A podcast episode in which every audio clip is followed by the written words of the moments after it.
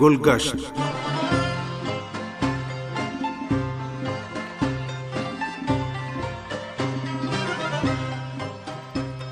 سامعین، پروگرام گلگشت کے ساتھ حاضر خدمت ہیں۔ گلشن نقوی کا سلام قبول کیجیے۔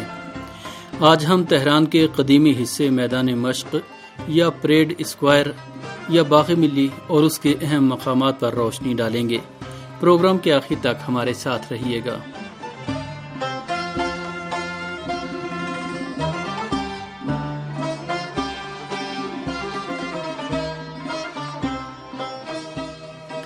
گزشتہ پروگرام میں ہم نے بازار تہران کے بارے میں معلومات سے آپ کو آگاہ کیا تھا۔ تہران کے تاریخی اور ثقافتی مراکز کا ایک بڑا حصہ بازار تہران کے آس پاس کے علاقے میں واقع ہے، جس کی وجہ سے یہ علاقہ شہر کے اہم تاریخی اور ثقافتی مرکز میں تبدیل ہو گیا ہے۔ اس علاقے میں واقع بعض تاریخی مقامات ایرانی تاریخ کے اہم ادوار کی یاد دلاتے ہیں۔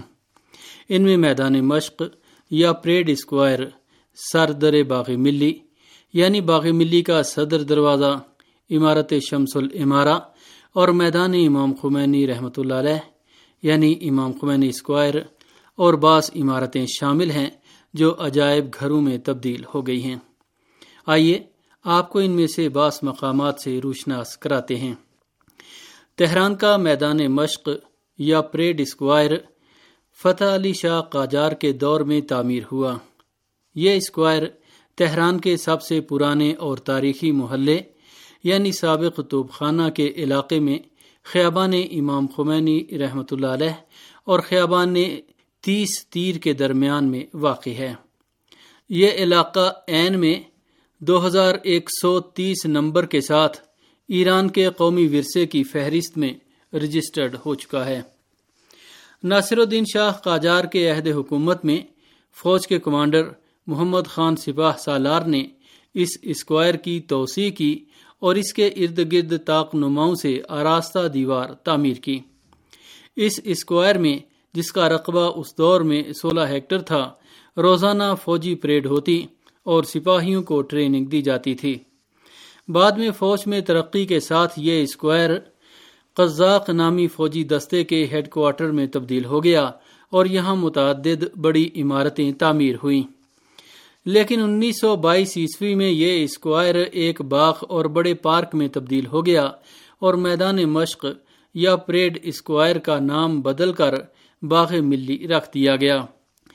اگرچہ آج کل اس اسکوائر میں واقع عمارتوں میں وزارت خارجہ کے دفاتر قائم کیے گئے ہیں لیکن یہ احاطہ آج بھی میدان مشق اور باغ ملی کے ناموں سے ہی پہچانا جاتا ہے۔ اس اسکوائر میں واقع عمارتیں اپنی ہم اثر دیگر عمارتوں کی مانند ایک خاص طرز پر تعمیر کی گئی ہیں۔ یہ طرز تعمیر ایران میں مختلف ادوار سے تعلق رکھنے والے طرز تعمیر اور یورپی طرز کا امتزاج ہے اور ہر عمارت ایک خاص ڈیزائن اور طرز پر تعمیر کی گئی ہے۔ ناصر الدین شاہ کے عہد حکومت میں شہر تہران کو وسعت حاصل ہوئی، جس کی وجہ سے یہ اسکوائر شہر کے وسطی علاقوں میں شمار ہونے لگا اور اس کے بعض حصوں پر برطانوی سفارت خانہ اور دیگر ادارے قائم کیے گئے۔ میدان مشق یا پریڈ اسکوائر میں بنائی جانے والی قدیم ترین عمارت عمارت قزاق خانہ ہے، جو اس احاطے کے شمال میں واقع ہے۔ جبکہ سب سے نئی عمارت ملک لائبریری و عجائب گھر ہے جو ایران کے روایتی طرز تعمیر پر انیس سو ستانوے عیسوی میں تعمیر ہوئی۔ ناصر الدین شاہ کے دور میں اس احاطے کا ایک صدر دروازہ تھا، جس کا نام سردر ناصری تھا، جس کے اوپر جا کر بعض اوقات ناصر الدین شاہ فوجی ٹریننگ کا معائنہ کرتا تھا۔ پہلوی اول کے عہد حکومت میں یہاں شہر کا پبلک پارک تعمیر کیا گیا۔ جس کا نام باغ ملی رکھا گیا۔ اس کی بنا پر سردر ناصری کی جگہ ایک نیا دروازہ تعمیر کیا گیا، جس کا نام سردر باغ ملی رکھ دیا گیا۔ باغ ملی یا میدان مشق کے احاطے میں تاریخ کے مختلف ادوار میں متعدد واقعات رونما ہوئے۔ ناصر الدین شاہ قاجار کے قاتل مرزا رضا کرمانی کو اسی اسکوائر میں پھانسی دی گئی۔ دوسری عالمی جنگ کے دوران پہلی بار ایران میں اس احاطے میں ایک ہوائی جہاز نے لینڈ کیا۔ یہ ہوائی جہاز ایک عرصے تک پریڈ اسکوائر میں رکھا گیا اور لوگ اس کا معائنہ کرنے کے لیے یہاں آتے رہے۔ نوروز کے موقع پر نئے سال کے آغاز یعنی تحویل سال کے لمحے کی اطلاع اسی احاطے میں توپ مروارید کے ذریعے توپ چلا کر دی جاتی تھی۔ اس کے علاوہ شہر میں پہلی بار اسی اسکوائر سے بیلون ہوا میں چھوڑا گیا تھا۔ تحریک تحریم تمباکو کے ایک رہنما اور مشہور مجاہد شیعہ عالم دین آیت اللہ شیخ فضل اللہ نوری کو اسی جگہ پھانسی دی گئی تھی۔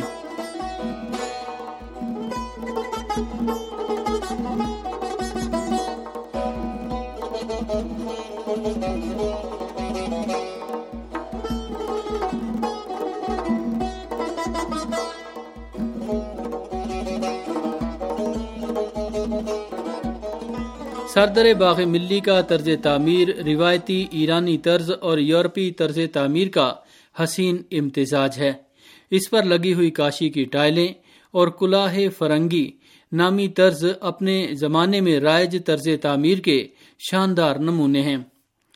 یہ دروازہ پریڈ اسکوائر کے فوجی علاقے میں داخلے کے لیے انیس سو بائیس عیسوی سے انیس سو پچیس عیسوی کے درمیان تعمیر کیا گیا تھا۔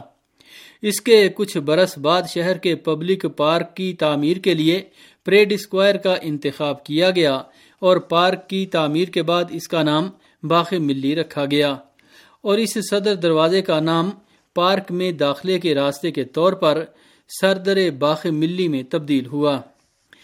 باغ ملی چند سال سے زیادہ قائم نہیں رہا اور اس جگہ پر وزارت خارجہ کی عمارتیں، قدیم ایران عجائب گھر اور قومی لائبریری کی عمارتیں تعمیر کی گئیں۔ تاہم، یہ احاطہ بدستور باغ ملی کے نام سے پکارا جاتا رہا اور دروازہ بھی آج تک سردر باغ ملی کے نام سے مشہور ہے۔ اس دروازے کو پرانے تہران کے طرز تعمیر اور معاصر تاریخ ایران کی علامت کے طور پر دیکھا جاتا ہے۔ دروازے کے بیرونی اور داخلی دو رخ ہیں۔ اس کا بیرونی رخ خیابان امام خمینی کی طرف واقع ہے۔ اور جوڑوں کی صورت میں بنے ہوئے اینٹوں کے آٹھ ستونوں پر مشتمل ہے۔ دروازے سے اندر داخل ہونے کے لیے تین راستے بنے ہوئے ہیں، جو ایک ستون کے قطر کے برابر ایک دوسرے سے پیچھے واقع ہیں۔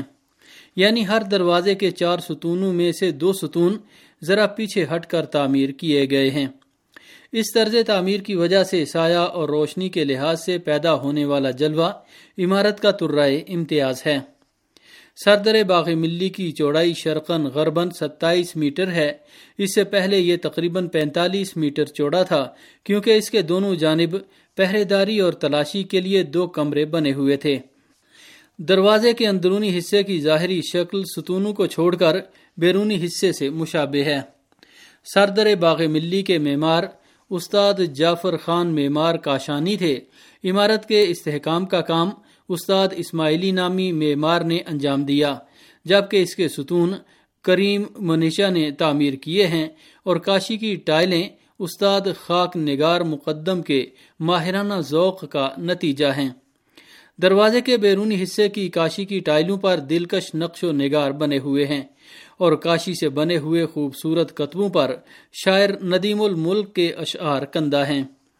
عمارت کے درمیان سواروں کے داخلے کا راستہ ہے جس کے دونوں طرف پیدل چلنے والوں کے داخلے کے لیے دو راستے بنے ہوئے ہیں۔ ان تینوں راستوں پر لوہے کے دروازے لگے ہوئے ہیں۔ یہ دروازے تہران کے لوہے کے ورک شاپ یعنی قور خانہ میں اس دور کے معروف صنعت کار استاد محمد علی کرمانی کے ذریعے بنے۔ سردر باغ ملی کے کاشی سے بنے ہوئے کتبوں کی تعداد پینتالیس ہے۔ جبکہ نیم دائرے کی شکل میں تراشے ہوئے دھات کے بنے ہوئے دو کتبے اور عمارت کی پیشانی پر لگا ہوا دھات کا بنا ہوا بیسوی شکل کا کتبہ اس کے علاوہ ہیں۔ یہ کتبے عمارت کے اطراف میں ایک پٹی کی صورت میں کندہ تھے اور اس کا تسلسل دروازے کی دونوں جانب واقع کمروں پر بھی باقی تھا۔ لیکن بعد میں ان دونوں کمروں کو گرا کر ان کی جگہ نئی عمارتیں تعمیر کی گئیں۔ سردر باغ ملی کی عمارت انیس سو چھیانوے عیسوی میں اٹھارہ سو اڑسٹھ نمبر کے ساتھ ایران کے قومی ورثے کی فہرست میں درج ہو چکی ہے۔ باغ ملی کے احاطے میں امام خمینی اسکوائر کے نزدیک ملک لائبریری اور عجائب گھر کی خوبصورت عمارت نظر آتی ہے، جو ایک ہزار مربع میٹر کے رقبے میں واقع ہے۔ یہ لائبریری مرحوم حاج حسین ملک کے موقوفات میں شامل ہے، جو جوانی سے مطالعہ کتب اور کتابیں جمع کرنے کا شوق رکھتے تھے، اسی لیے انہوں نے اس لائبریری اور عجائب گھر کو قائم کیا۔